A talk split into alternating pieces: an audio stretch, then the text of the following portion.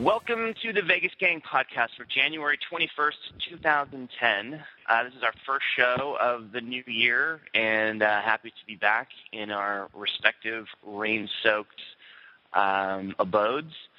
Um, I'm going to go around the table and introduce the guys. Uh, Mr. Jeff Simpson, welcome back. We missed you last time. Yeah, I'm uh, sorry. I, I'm sorry I missed it, but uh, glad to be back, and uh, hope everybody's New Year is off to a good start. Mr. Chuck Monster from VegasTripping.com. What's happening, Chuck? It is raining again. yes. For me too. Um, Dr. Dave Schwartz from UNLV's Center for Gaming Research. Hey, Dave. Hey there. I am Hunter Hillegas, and I'm at RateVegas.com. Um, before we get into our topics of discussion, uh, I wanted to let Chuck make a little announcement. His contest, the Trippies, um, which run over at VegasTripping.com every year, uh, are going to be announced on Saturday. Is that right, Chuck? Why don't you tell people how they can find that? Yes, this Saturday at 7:11 p.m. Vegas time, we will be announcing the winners of our annual Best and Worst of Las Vegas Readers Poll. This is the fifth year that we've done this. Uh, this year, because of the economy and various other things, we kind of went a little low key on this. We didn't go as uh, hog wild crazy. Uh, we're a little bit later in the schedule than we normally would because of Aria opening and a bunch of other uh, things forced us to have to push this further into uh, January. But we will be doing the full uh, the full webcast uh, with a chat room and all sorts of stuff. And uh, Mikey will be in the house co-hosting the show for the first time uh, with me, and it is going to be bona fide the greatest night of your life, other than maybe the first time you ever uh, uh, got some. All right. Can I take that to the bank? Good. Bank it. Um, it, man. Bank it. So, so people can just go to VegasTripping.com, and and that's where you'll be directing folks as far as where to go. Absolutely. Absolutely. There will be a very prominent link on the homepage on the day of the show pointing to the webcast location. Fantastic. I- I'm happy that I can uh, pre-announce um, a winner right now. Um, the winner for uh, best uh, best best of poll, I think, goes to VegasTripping.com. So uh, Yeah. Thank you. Thank you. um, yeah, no. We- so, uh, We beat the RJ by a Yeah, by a mile, I think. Yeah. Um, yeah, so listeners definitely check that out. It's a lot of fun. Um, that's Saturday, 7:11 p.m. at VegasTripping.com. Um, the other thing I wanted to uh, announce or talk about real briefly is um, this trivia idea. So for those that aren't aware, uh, I posted a posting on my blog about a week and a half ago um, soliciting trivia questions for this show, and it works uh, a little like this. I'm going to um, read one of the questions that was submitted by a listener. Um, I'm going to read it right now at the top of the show, uh, and then we will revisit it at the end of the show. I'll ask the question again, and um, Jeff, Dave, and Chuck will have an opportunity to answer. They, uh, you know, whoever, if anyone has the answer, or in the case of this question, answers, um, they can shout it out. They can work together, whatever. We'll we'll uh, see how that goes. If they can't answer the question, then the uh, the uh, person that submitted it will get an Amazon.com gift card that I will send them. So um, we got a bunch of great questions. Some of them were insanely hard, and some of them were um, sort of just uh, more middle of the road. We, for uh, the future, um, I'm probably not going to pick questions that no reasonable person would know the answer to. Um, the, these guys are, while they're going to have the course of the show to think about the answer, I've asked them not to, you know, go looking it up on Google, and uh, we're going to trust them and believe that they are following the rules. So if it's a question, you know, like how many uh, piece, grains of sand are on the beach at Lake Mead, I mean, that, you know, I'm not going to ask that question. That's just not fair. So um, Eight hundred billion, two hundred and forty-one million. Oh, damn. you were close. You're off by three or four. Um, so uh, we'll continue to accept the questions. You can email them to um, editor at ratevegas.com, and I'll put that in the show notes. But um, so here we go.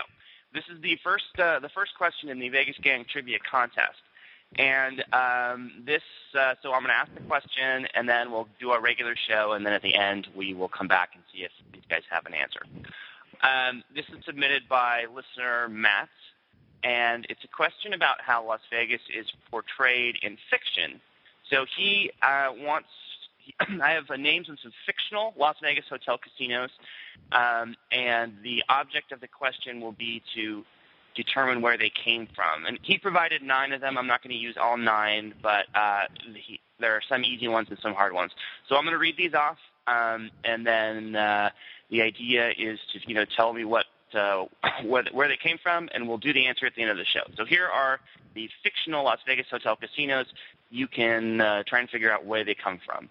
So we have the Montecito, the Tangiers, the White House, the Shangri-La, the Zuko's Circus, and the Clown's Pocket. What was the one the, the one before the? Uh, go ahead. I'll read them again. Okay. Uh, the Montecito, the Tangiers, the uh, the White House, the Shangri-La, the Zuko's Circus, and the Clown's Pocket. So those are fictional hotel casinos. Uh, we will come back at the end of the show and see if you guys can uh, correctly name where they came from. Um, so thank you, Matt, for submitting that, and we'll see how they do. So let's see. Let's get into some of this news. I think maybe we'll start off with the most recent story, which is Fontainebleau. Um, it appears that billionaire financier Carl Icahn has won his bid to take over the troubled Las Vegas Strip property. Um, so, you know, the questions are, uh, it, it's sounding like he was basically the only legitimate qualified bidder um, of the of the folks that had expressed interest over the last uh, weeks and months. Um, so it, it sounds like it's going to go to him without without the auction that they had proposed. Uh, so what what does Icahn do here? What um, what should we expect? Is construction going to start again? Um, what has he said? What do what are our, our guesses as far as how that's going to go? Jeff, uh, I'll start with you um, since we didn't get your 411 on the Fontainebleau last time. Well, I think that you know clearly he is a guy who uh, you know is not um, pressured by some of the financial um, realities that you know would that affect other operators in the business. He uh, has his own, um, you know, barrel of cash, and I think that Icahn has the freedom to sit on the property for a while and just say, "Well, I've spent 200 million, and I don't need to earn any, you know, make money with it right away." Um, you know, the opportunity cost of 200 million plus whatever the, you know, the uh, carrying costs will be um, just aren't that significant to him. So, you know, he could certainly wait a year, two years. Um, I, I sat down with him, um, boy, almost 10 years ago uh, when when he um, he was expanding the stratosphere and was uh, he at the time he thought a lot of places in Las Vegas were uh, um, debt constrained, and and if the economy turned bad, uh, might be on the market. And he said at the time he was looking, you know, and would buy a property if it was available on the cheap. And uh, um, he did. He bought Arizona Charlie's on Boulder Highway, and uh, eventually sold them for boy almost a billion dollars profit, including the Stratosphere. Um, but he, but the, the the last decade wasn't really the time for him to buy a bunch of properties on the strip or anywhere else. Well, this decade, um, and and right at the end of the last, he bought um, you know the non Tropicana Las Vegas parts of Tropicana Entertainment, and then separately bought um, the Tropicana Atlantic City, and uh, you know, he's made some very shrewd buys at an exception at exceptionally attractive prices. Um, I think the Fontainebleau could prove to be the same. He won't be pressured to build right away. My guess is that he won't. Um, it probably makes most sense for him to just watch and see what happens. Um, you know, he is he's never really been a guy who's I don't think he's um, would be scared to compete at the high end, but he's smart enough to survey the market and there's an awful lot of competition at the high end probably not you know, it would cost a lot more to finish the project so that he could compete at the high end. So he's likely to finish Fontainebleau at, at a time of his choosing, let's say when the other projects, Cosmopolitan is opened, and, um, you know, when he gets a chance to sort of see how the dust is settled, um, if the economy turns around, he can come in open it up at a you know a, a, as a place that would maybe compete with the the MGM Grands, the Mirages, the Mandalay Bays, um, the Parises, those kind of you know those kind of places. There's going to be um, you know those places right now are sort of under uh, competitive pressure from the top places. But um, you know I, I would see Icahn taking his time and eventually opening the place as a middle you know sort of a middle to high middle to high end type of property um, and uh, you know I mean, I'm sure he'll do very well for his investment. You know, it, it's interesting because I, you know, it definitely seems like uh, his plans for the property are, um, you know, he's he's reducing, um, he's lowering the level of market he wants to compete in. It is what it sounds like that he's not going to be going after the very high end like you had mentioned. Um, Chuck, what what do you think? I mean, I remember posting rendering, or I think you posted some renderings of uh, Fontainebleau's proposed casino many months ago now. Um, and I, if I recall correctly, you know, something that you were excited about the look. Uh, what do you? I mean, knowing that Icahn probably is going to shoot for something a little bit lower end than what was proposed, how do you feel about the Fontainebleau project at this point? You know, I was thinking about that exact thing just yesterday, and uh, it, it, it, my first thought was this is going to be a fun game. When this when this place opens, we'll get to uh, uh, those of us who are real uh, polish aficionados. We'll get to see where they use the uh, the Turtle Wax and where they use the carnauba. You know, uh, what uh, what what stuff is falling apart and what stuff is you know has been uh, you know built fresh. And I think I think Icahn's major problem right now is really just to uh, to put the cap on that thing, really, just to, to, to stem whatever damage might be uh, happening to the interiors that are already uh, being completed. Uh, that to me would probably be the, the smart thing for him to do, uh, and then figure out where he wants to position a resort and finish it at that fact. But you know, in, in terms of the the interior renderings, I'd say most of the decks are probably off. We're going to see some Frankensteining. Uh, you know, I, I don't know, man. I'm just I, I'm unsure about the vision. You know, since the people who had the vision are out of the equation, will right. Carl Icahn be willing to pony up the cash to complete somebody else's dream? I, I doubt it. So I, I'd say, Dave, Dave, as a historian, I think you're probably best suited to predict the future. Um, when do you think that uh, the Fontainebleau will open, if ever? I think it all depends on how everyone does this year. You know, whether travel bounces back. If it does, you'll see room rates go up, and then it's going to make a lot more sense to start investing more money in opening of rooms. If it doesn't, it could sit for a while. So I think that's kind yeah. of where it goes. And I also have a couple thoughts about whether he would make changes.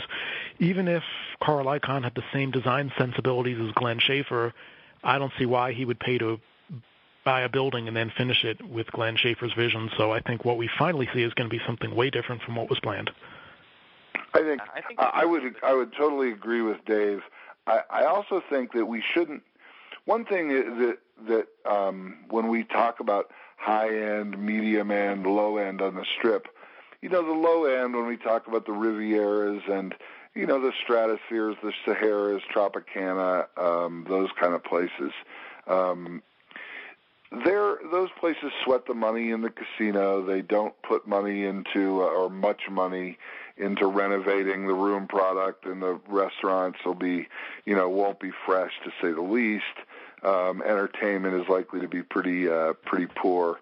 Um, you know, opening a new property like this, it's sort of tough to come out of the box with a project that would be low end. So I just don't see that being possible. But in the casino, when he had the Stratosphere, he had an appetite for big betting. Now, it's not a property that had the the amenities that would lure big players to get comps. Um, but for folks who wanted to play the biggest possible bets, now Caesars takes you know fifty thousand straight, and we'll take you know bigger bets than that. You know if if you know for certain customers, the Stratosphere did the same. The Stratosphere was taking as big a bets as anyone in town. They were willing to. It's just that the big players didn't really have you know much of an appetite for you know winning you know free nights at the Stratosphere or free, you know RFB at the Stratosphere isn't really a great great deal. But but Icahn understands that a one percent or two percent house edge is a big thing, and uh, you know you can make a lot of money you know doing that. And so Icahn is pretty smart, and so I you know I I wouldn't sell him short. I, I'm sure he is going to do something different than Glenn Schaefer wanted to do, but you know, with a project that want if he wants to open, you know, a place that's going to compete in that middle sector, I don't think he can outfit the rooms like the Motel Six. You know, he's going to have to, you know, put, you know, pla- you know, you know, LED or LCD or you know, some kind of good TVs in there. It's going to have to have, you know, reasonably good, you know, bathrooms and so, you know, I wouldn't expect it to open up as some kind of a, you know, you know crappy place. So I, I think we should, you know, expect it to be pretty darn nice, just not, you know, Wynn encore Bellagio aria quality. Yeah, I mean, I think you know it's easy to forget sort of the scale uh, that we judge these properties by, and com- when you, especially when you compare that to other cities, uh, where you know you would find um, a you know whatever the if the Fontainebleau ends up being sort of what I'm imagining, even what we might call a middle end hotel on the strip. I mean, that would be a pretty nice room in a lot of other parts of the country or overseas. So, you know, it's I'm sure it definitely won't be something to sneeze at. Uh, it, what's it seems unfortunate though. It doesn't it doesn't seem like his neighborhood is going to improve much in the meantime. Filled with uh, you know those high-end neighbors, but uh, you know it, we'll have to see what happens but yeah, you know, uh, glad to see uh, something happening on that uh, on that project, and hopefully um, we'll get some people working there sooner than later. I know that uh, I'm sure the construction trades in Nevada would definitely welcome it as well. Um, all right, so let's see. Um, one of the other things I wanted to talk about was Planet Hollywood, and we're talking about another change of control. Um, Harrah's Entertainment uh, took a another concrete step um, in uh, in moving to take over the property. It's my understanding that they're now operating the hotel portion of the uh, operation. Uh, the, the gaming still hasn't been transferred over, but uh, they're definitely moving full speed ahead.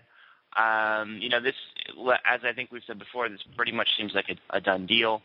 Um, what kind of changes should we expect at Planet Hollywood? Will customers notice? Uh, Chuck and I had a little, I think, minor disagreement over uh, if if Planet Hollywood is quote unquote has been successful. Uh, but I think one thing we definitely agree on is that um, there def- it definitely has found its niche with a certain set of customers who are really happy with the product that they've been that, that they've been producing. Um, so, you know, what's going to change? What do you think about that, Chuck? Do you think that Harrah's is going to come in here and ruin the place? Well, I don't know. I don't really know what. I think Harrah's is probably going to come in and and over time just Harrisize the place. So you know, people who are uh, used to their total rewards will have another option, possibly a better option uh, than where they're currently staying. Uh, you know, the the some of the rules on the table games are probably going to change. You know, little bits and pieces around the edges. You know, we're going to see maybe some maintenance changes, probably some entertainment changes. Uh, it's it's it's hard to tell. It's you know they're going to obviously work within within the uh, the statistical models that they've been applying to all their other properties. So depending on whether or not you uh, like what they do at the other properties will pretty much define whether or not you're going to like what they do at, at Planet Hollywood. I'm not really a big fan, so. Yeah, uh, Jeff, is this good for the strip or is this bad for the strip?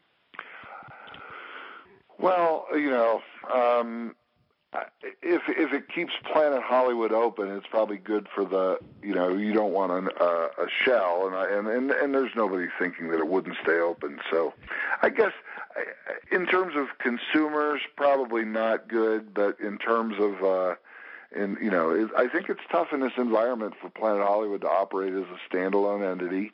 Um, it's just uh, it's just tough. You don't have um, that big uh, Players Club network.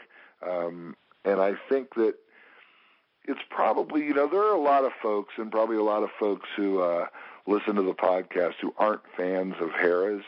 Um, I am a fan of of their total rewards system in terms of how connected it is. I don't think that they necessarily are as generous as other clubs are in terms of rewarding play.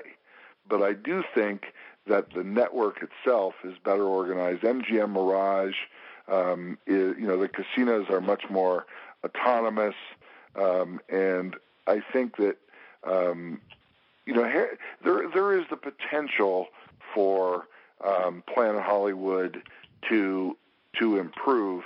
They really the company has never shown a lot of stomach for saying, you know what, let's invest a third of a billion, a, a half a billion, and and totally remake a property, except for their flagship at Caesars, where they've just you know they've taken sort of a wacky, let's just add a new tower, let's keep adding nice new stuff without thoroughly remodeling the existing stuff. Um, and, and it's sort of a crazy quilt thing they have going on at Caesars. They have not invested a lot of money in Paris, certainly not in Rio. Um, so I wouldn't expect a lot of reinvestment in Planet Hollywood. It's a rel, you know, it's a ten year old, um, not quite ten year old property. Um, so, and, and and then the theater is even older than that. But um, so I wouldn't expect a lot of investment in it. Um, I'm not sure who would buy it, who would invest in it though. So I guess I would I would normally say it's not good or bad for the strip, um, but you know, I think that we probably can predict what will happen. I think uh, they're just negotiating right now, trying to figure out a way to somehow give something to the folks who um, did own the property, and then they're going to fully encompass it into the into the Harrah's system. They'll total rewards it, and and uh, you know, it, it, we we can certainly predict what is going to happen with the property. It's going to be slotted in behind Paris ahead of Rio, um, probably a little ahead of Flamingo and and uh, Harrah's, and uh, certainly ahead of Imperial Palace. So it'll be their third property in Las Vegas, and uh, you know it'll be a Harrah's joint. I wonder, um, you know, does this does them taking over this property does this have any impact on potential redevelopment plans for, you know, Bally's? I mean, for a long time they really wanted the Barbary Coast to be able to have contiguous land. I mean, they're adding another property that is contiguous with the rest of their stuff. Does this have any impact on, you know, us maybe seeing a, a Bally's to Horseshoe transformation, or is that entirely based on the economy? Well, the econ- I mean, you know, there nobody's looking to throw a billion or two into the strip right now. I mean, you know, they could have, you know, three or four years ago, you know, there were people would have been bankers lining up to finance something like that. Um, now, um, you know, the, they would people would line up to laugh at a proposal like that. Um, so there's there's no way that they could do it right now um, unless that you know Loveman could convince you know Texas and Apollo that they uh, that that that that makes sense. And I think in this environment, nobody would think it makes sense. So um, I think that those kind of intensive redevelopment efforts are off the table. Harrah's had already bought some of that land along Koval behind um, Planet Hollywood.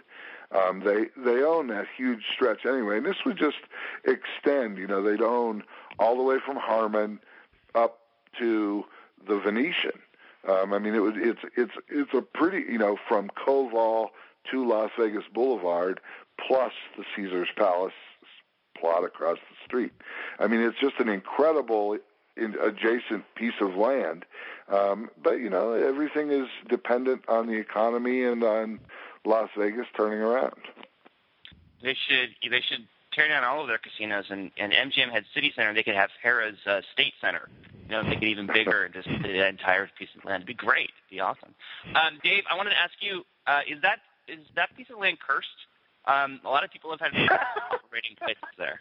Well, you've got to wonder. You know, certainly going back to the, the old tally ho and all that, and the original Aladdin, which was dogged with problems from the time it opened, including being closed by the state briefly around 1980 or so for skimming and that kind of thing, to the new incarnation, which never seemed to get off you know, never really seemed to get out of the blocks. And then the rebirth of Planet Hollywood, you know, while it has been popular in a lot of ways, I think you can argue as to whether it's been successful.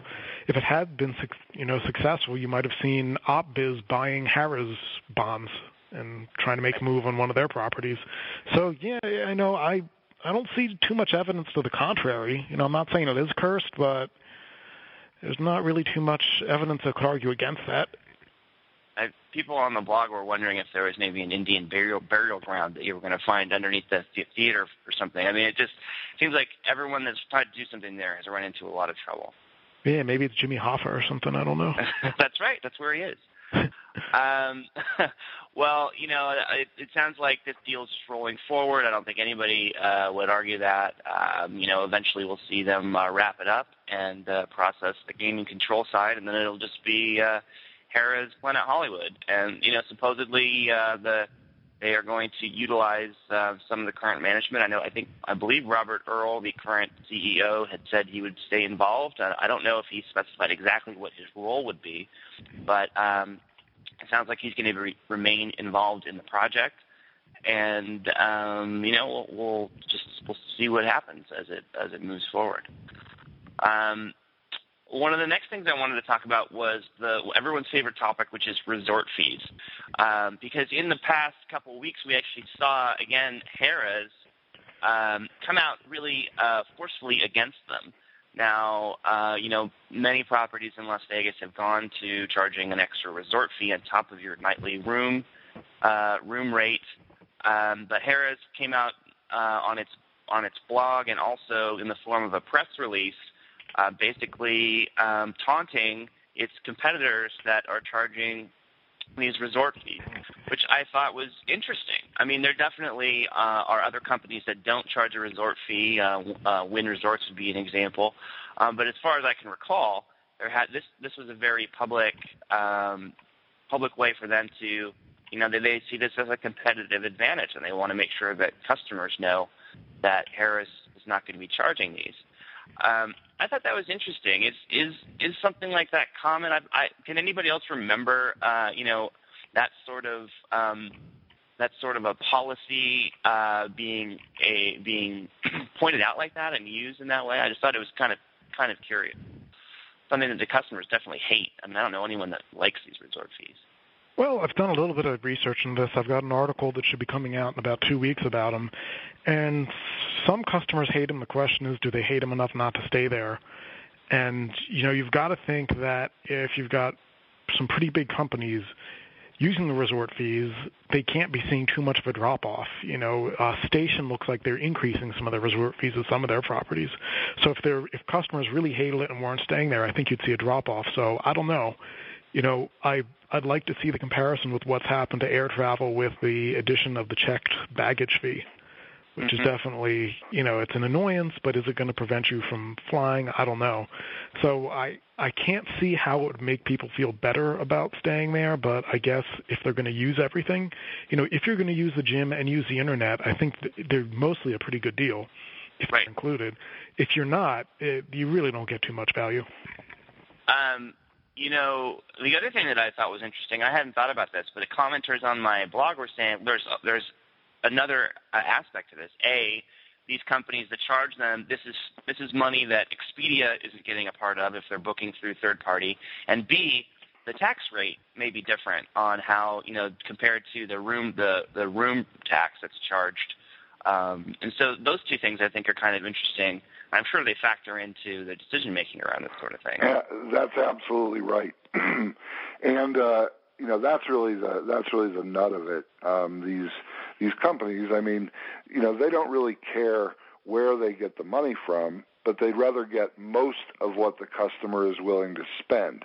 Um, whether it's li- you know rooms that are booked online um, and and it low if whether it lowers their fees to Expedia. I think a big part of it is the state just recently raised the room tax another couple points, and um, you know that's when they if on a resort fee there's no there's no room tax. It's just there is sales tax assessed on top of that, um, but there but um, it's a big difference. Um, you know, it, it saves ten. You know, you can either offer ten percent lower um, resort fee or um, you know take ten percent more in in uh, revenue, and so for the the properties.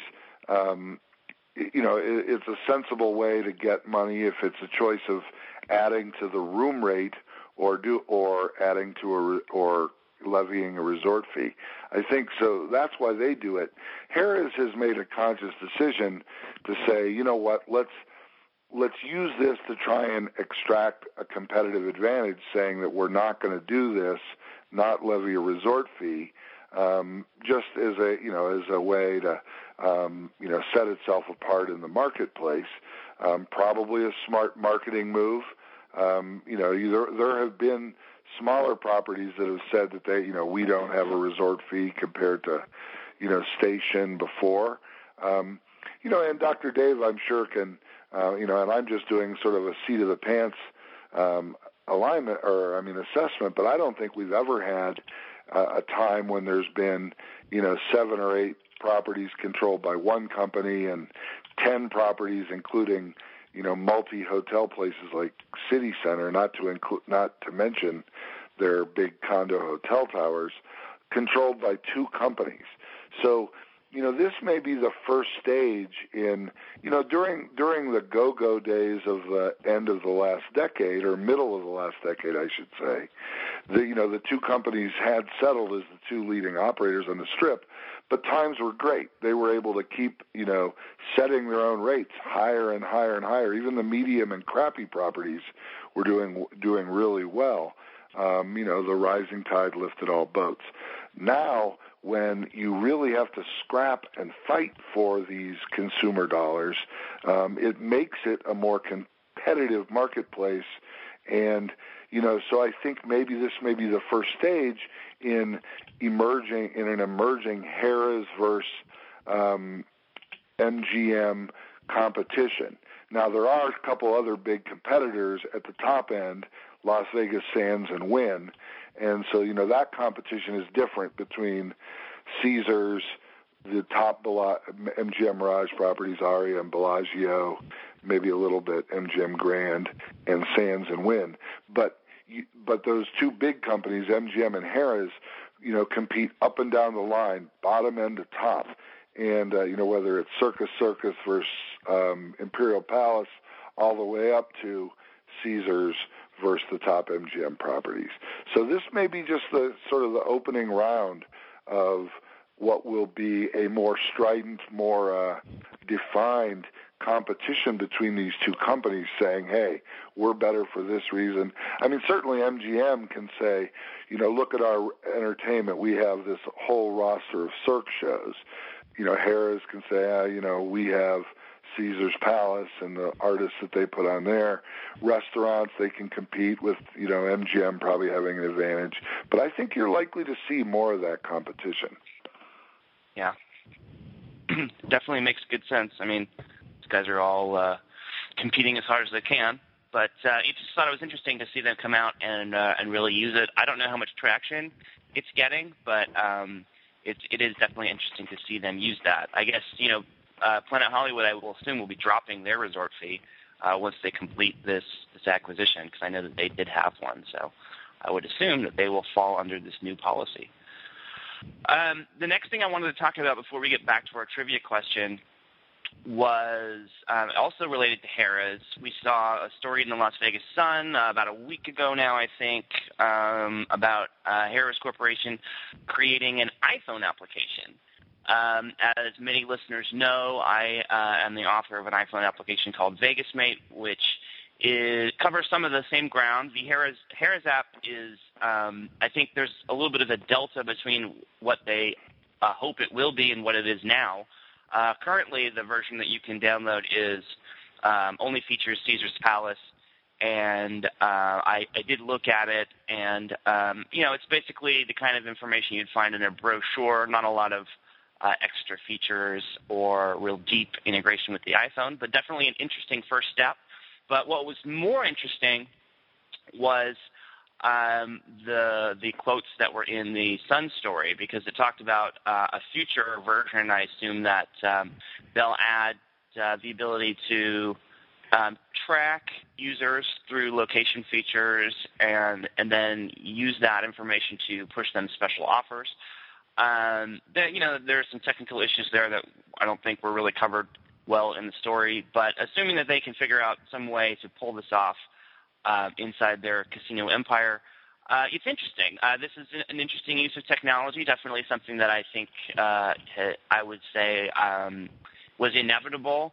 Uh, the comments on both the, the blog post I did and the Sun story were also interesting. Though people, many people said, "No way in hell am I going to let Harrah's track me as I walk around Las Vegas," um, which I thought was interesting because you know the, the trade-off is users give up some personal information or not even identifiable information, but um, you know information about where they are, and in return, the idea is that they get um, that they would get uh, special offers and deals they wouldn't get otherwise. Uh, but I really see this as the future. I expect um, other resorts to do the same thing, or at least something along along these lines. Um, uh, Chuck, I wanted to ask you, uh, you know, since you're you know definitely very active in new technology and and using technology to bring better services to um, to Las Vegas visitors. I mean, I know you've done several sort of sub applications within Vegas Tripping to you know use information you gather and let people input some preferences and it gives them some information. What do you think about this? Do you think we're going to see more of these kinds of things? We're headed towards a world of minority reports advertising. That's a fact. It's going to happen. You know, as mobile technology, whatever it is that we have in our pocket, continues to flourish, continues to grow with lighter weight, better uh, applications, better uh, devices to carry them. You know, everything is going to be custom built. Our world will be custom built and paid for by advertising everything that we see, everything that we do, they're going to be talking directly to us. They're going to say, Charles, I love your uh, Makita uh, glasses. Perhaps you should try this other brand. You know, it's going to happen. That's just the way it is. Whether or not it's going to happen as as as deftly as Minority Report uh, in our lifetime remains to be seen. But right now, I have the option of whether or not to install this application on my phone. I'm kind of of the the point at, at this stage as somebody who really follows this, where I I really don't want to have casinos on my phone, and I don't really know if I want to have them on my Facebook or in my Twitter or in my social stream. It's so you're as much as I love it and I enjoy it and stuff. It, it there comes a point where their marketing just becomes noise, and it it works against itself. And I think having these kinds of applications follow you around all the time. I'm with the group of people who say there's no way in hell I'm going to let Harrah's know what time I have to go to the bathroom every day. You know, so it it, it, it seems a little dangerous, and I don't think that a lot of the, the device manufacturers like Apple, uh, particularly, would let such technology uh, be a part of of their uh, you know the software development kits. It, it seems a little dicey. Well, I think there's definitely a fine line here, and I think as with any new technology, um, people are figuring out uh, what is acceptable and what isn't, and there will be experimentation.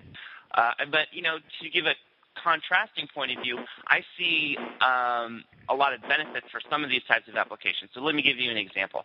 Let's say that Bette Midler is playing tonight at Caesar's Palace. There are 100 seats that they have not sold. Um, I'm in the casino. Uh, if there was a way for the casino to, you know, efficiently say, "Hey, Hunter, you can go see Bette Midler tonight for 40% off because we're trying to sell these last 100 seats. We know you're, you know, we know you're here." Um, I can see that. Uh, I can see some customers seeing that as a as a win-win. You know, they get to see a show for less money. The casino doesn't have an empty seat. Um, but I, I definitely hear what you're saying as far as um, it being a fine line. And I also wonder if people are, you know, inherently less trustful of the operators filling that role, um, because I also expect to see more private uh, companies and, and non-operator affiliated companies doing same kind of thing. Um, to to try and uh, bring that stuff to people. But you know, it's interesting to see them start working on these sorts of things. I'm on. I'm honestly a little surprised that it, it took this long. Um, I've been expecting to have, and I don't even know if I would consider them real competition, but uh, I, I've been definitely expecting to see more um, of these kinds of things in the past year. Uh, I ex- uh, teeing up now, I guess. I now I think that uh, we will see some other stuff, and it will be interesting to see the way people uh, react to it, but also how the different companies go about it. I mean, I know personally from talking to some of the people in these jobs that it's definitely being considered at many of these companies. You know, um, in, in in 2007, I had an interview with Gary Loveman over at um, Caesar's Palace, and he this is back in the heady days of uh, you know right before the takeover of the, you know before they went private, uh, and he was um, he was talking about what they plan to do um, uh, in terms of that you know central Las Vegas Caesar's Palace plus the big block of properties they had acquired on the Strip. They had yet to make the deal for uh, Barbary Coast, um, but he expect I think I think he was confident that they were going to get it, and he what you what you guys are talking about the these um, the ability to communicate to players. Um, you know, he wasn't looking at it as much in terms of following where you're walking and sort of you know um, keeping track of where you are. Although certainly that's something that they could do, but it was more about you know they you know they have the total reward system and they can see where you're playing um, if you're playing, um, people use their total rewards card often to eat, and so that they could sort of see what people are doing and use use the ability to communicate via um, you know the phone or the PDA or whatever they were calling it back then. And he said that you know that that was that was really integral to what they were talking about was being able to sort of you know dump off excess capacity for entertainment um, get you know quickly reward people for for play by maybe giving them deals at restaurants that you know were underbooked or whatever, and and so you know obviously with the uh, you know the the leapfrogs in technology over the last couple of years, the ability to do that would be heightened. I think from a consumer's perspective, it comes down to what Chuck was talking about, the reluctance to sort of allow them to, you know, sort of more closely know what you're doing.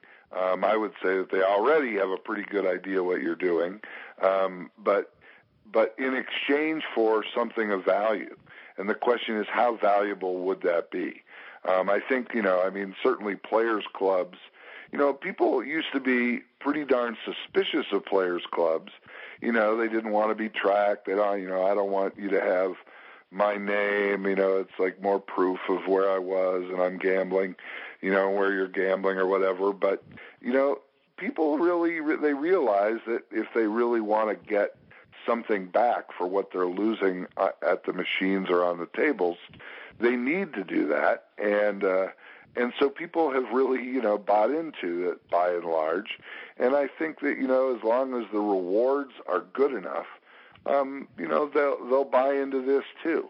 Um, I think it's you know, and and Harrah's is the most marketing intensive operator. That you know, that's Loveman's you know what he loves, what his joy, and so they're going to be at the forefront in the industry.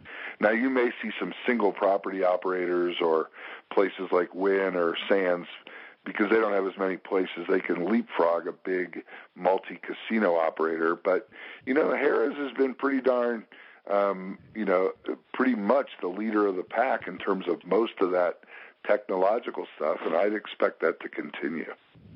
Yep, I agree with you. I think we're definitely going to see more of it, and uh, it will be interesting to just watch it unfold um, as it as it comes. So I think uh, I don't know, brave new world out there, kids. Um, okay, I wanted to um, get back to our trivia question. So um, as a as a reminder, I asked a question at the beginning of the show. Um, I'm going to ask it again here in a minute. If the guys can answer it, then good for them.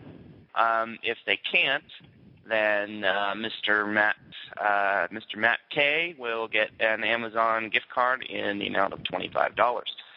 Okay. Again, here's the question.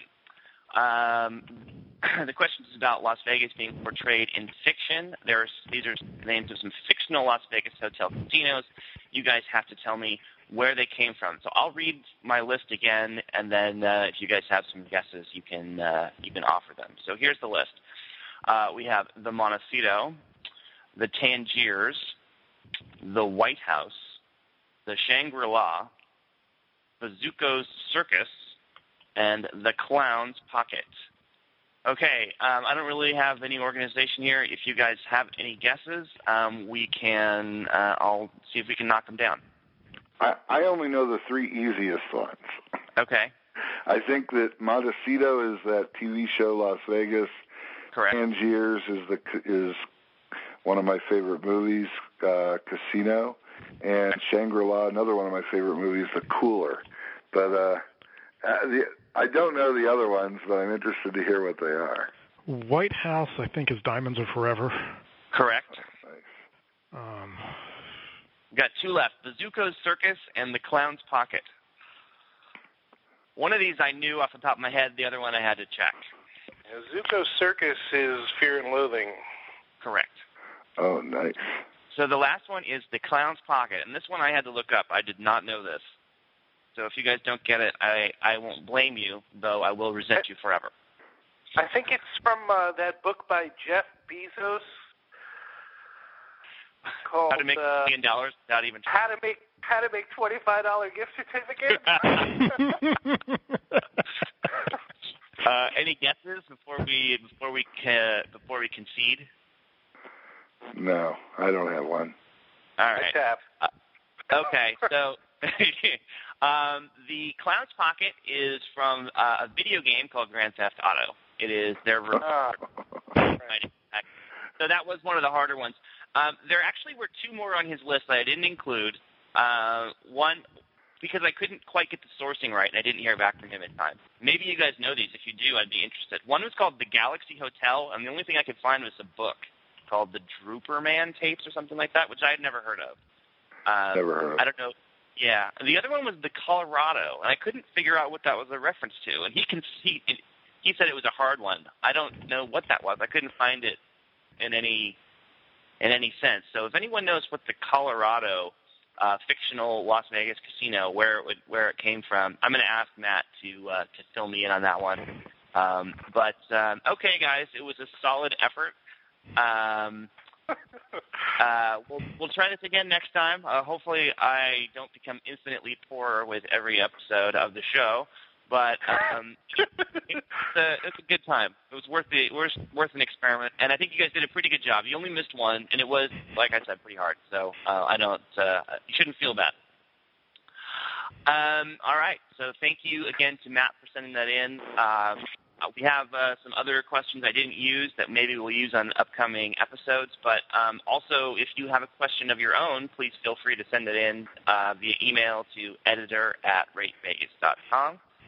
Um, so that's going to be it for today. I want to thank everyone for being here. Um, I'm going to go around the table, and people you can tell people where they can find you if you want to be found. Uh, Dr. Dave, where can people track you down? I'm at gaming.unlv.edu and diascast.com. Mr. Jeff Simpson, are you in stealth mode, or are we going to find out what you're doing next? I'm uh, I'm not in stealth mode. I'm available by email at simpsonlasvegas at yahoo.com or google.com or many other uh, um, many other email host sites. But uh, and uh, and expect to be uh, announcing something uh, bigger than that shortly. So you're hanging out at the Clown's Pocket, I assume. Absolutely. Well, Zuko Circus uh, 86 to me. So uh, Oh. yeah, I've had to uh, I've had to move my operation down to uh, the Clown's Pocket. Zuko Circus 86 me for uh, partaking in some of the same activities Hunter Thompson was doing. So Uh, well, you know that was bound to happen. my uh, my ashtray full of uh, pharmaceuticals. Mr. Chuck S. Monster, where can people find you? Uh, You all right?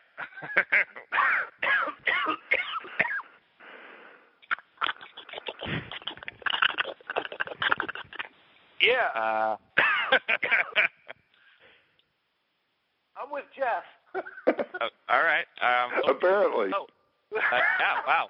Um, send an ambulance to Chuck's house, apparently. Uh, oh, yeah, I just got an email back from Matt Kaplan. So apparently the Colorado is from the short-lived E ESPN drama uh, Tilt, uh, which I actually do Uh-huh. remember that show. Oh Um, yeah. And uh, the Galaxy Hotel, I was wrong. It's from Mars Attacks, uh, which is that's what they called the landmark in the movie. So those were the two I didn't include. I thought they were uh, a little bit too hard, but um, those are interesting. So 2005 ESPN drama Tilt. I remember that show. It was awful, but uh, that's where that's where uh, it came from. Um, all right, guys, have a fantastic weekend. Thank you so much, and we'll talk again soon.